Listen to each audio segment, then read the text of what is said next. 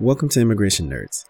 Today's topic the government is collecting DNA samples from immigrants migrating to the United States. Sci fi film? No, just the latest news. I'm Ian Gaines. Come join us beyond borders. So, do we know then, under this plan, who exactly will be subject to DNA collection?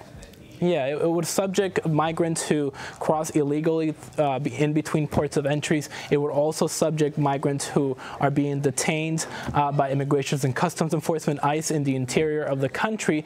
And, and this is the more controversial part, Tanya, it would also subject uh, asylum seekers to uh, mandatory DNA collection because some asylum seekers who cross the border illegally do that first before seeking asylum. And also those who go to an official port of entry to seek asylum um, sometimes are detained further by ICE, and ICE will now have the power uh, to collect DNA samples from them. Okay, so we have a bit of an understanding who is being targeted, but we need to wrap our mind around why and what's the purpose. So the Trump administration rolls out a plan to expand DNA collection, targeting migrants who engage in criminal activity, including entering the United States through unofficial means. In the eyes of the government, this is criminal enough to collect DNA samples. So, when we think about the purpose, one of the main goals is to spot fraudulent family units. Remember this term. We'll delve in deeper a little later on. But before that, we must understand the evolution of this practice, which begins with the DNA Fingerprint Act of 2005 and how it evolved over the years to get us to this point today. Through a recent Department of Justice release, we get a better understanding of the scope of the DNA Fingerprint Act in 2005.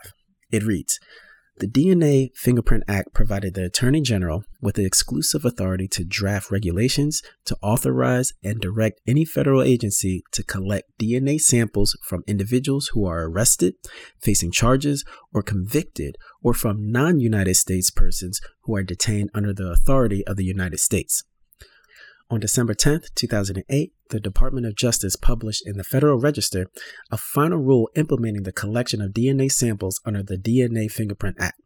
That rule included a provision that permitted DHS to exempt itself from collecting DNA samples from its non United States citizen detainees by consulting with the Attorney General. The law the whistleblower refers to is called the DNA Fingerprint Act of 2005.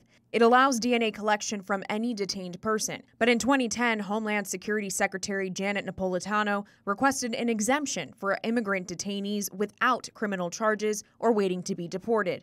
One official said the exemption no longer applies, allowing the law to once again serve as a vehicle for not only Homeland Security, but ICE and CBP to pull a comprehensive DNA file from detained migrant adults and children. In other words, the Attorney General again now has free reign over which detained migrants his agency wants to cotton swab.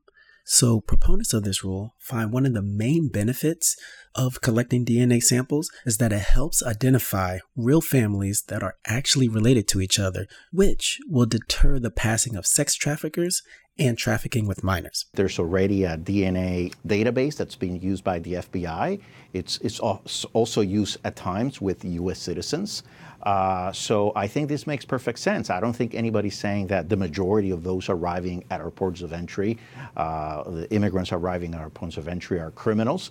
But there are some that are involved in criminal activity, as I've said, sex trafficking, trafficking with minors, and this is another tool that can be very, very helpful. Uh, it doesn't mean, and I'm sure the ACLU is complaining because it has to do with violating civil liberties. This is not going to lead to persecuted, persecuting immigrants throughout the country. As it is, Homeland Security has a lot of work to do, uh, and they're not going to be able to go around, you know, just monitoring the movements of any immigrant. This is really to go after criminals. Okay, so we understand the positions of advocates, and instead of doing a straightforward position A versus position B between advocates and deniers, I'll leave you with some questions to think about while you discuss at the dinner table. And yes, I imagine you have created a family tradition of Thursday's Immigration Nerds Night discussing the topics at hand. However, that may be, let's think about the actual implication of DNA data collections and what are the ethical precedents being established through this implementation.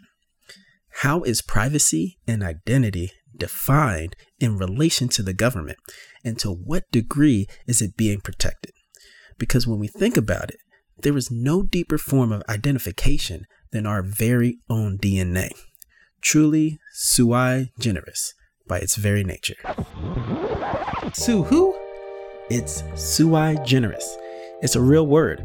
It derives from Latin meaning of its own kind. Think I'm gonna trust you to use that gibberish in public?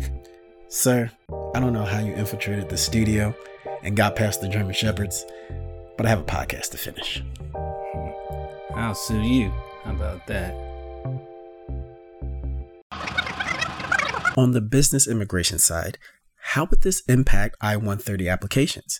I 130s establish the existence of a relationship to certain alien relatives who wish to immigrate to the United States. In this instance, would there be a need for the government to receive DNA samples of all I 130 applicants in order to confirm that a child is indeed related to their parent or sibling, etc.? Let's say, in the case of that child, is there any federal policy or child protection laws that would prevent the collection of minors' DNA? And could we look at a potential snowball effect? First, the bill started with criminal immigrants, then moved to all detainees. So, what measures are in place to prevent the DNA collection of all immigrants in America?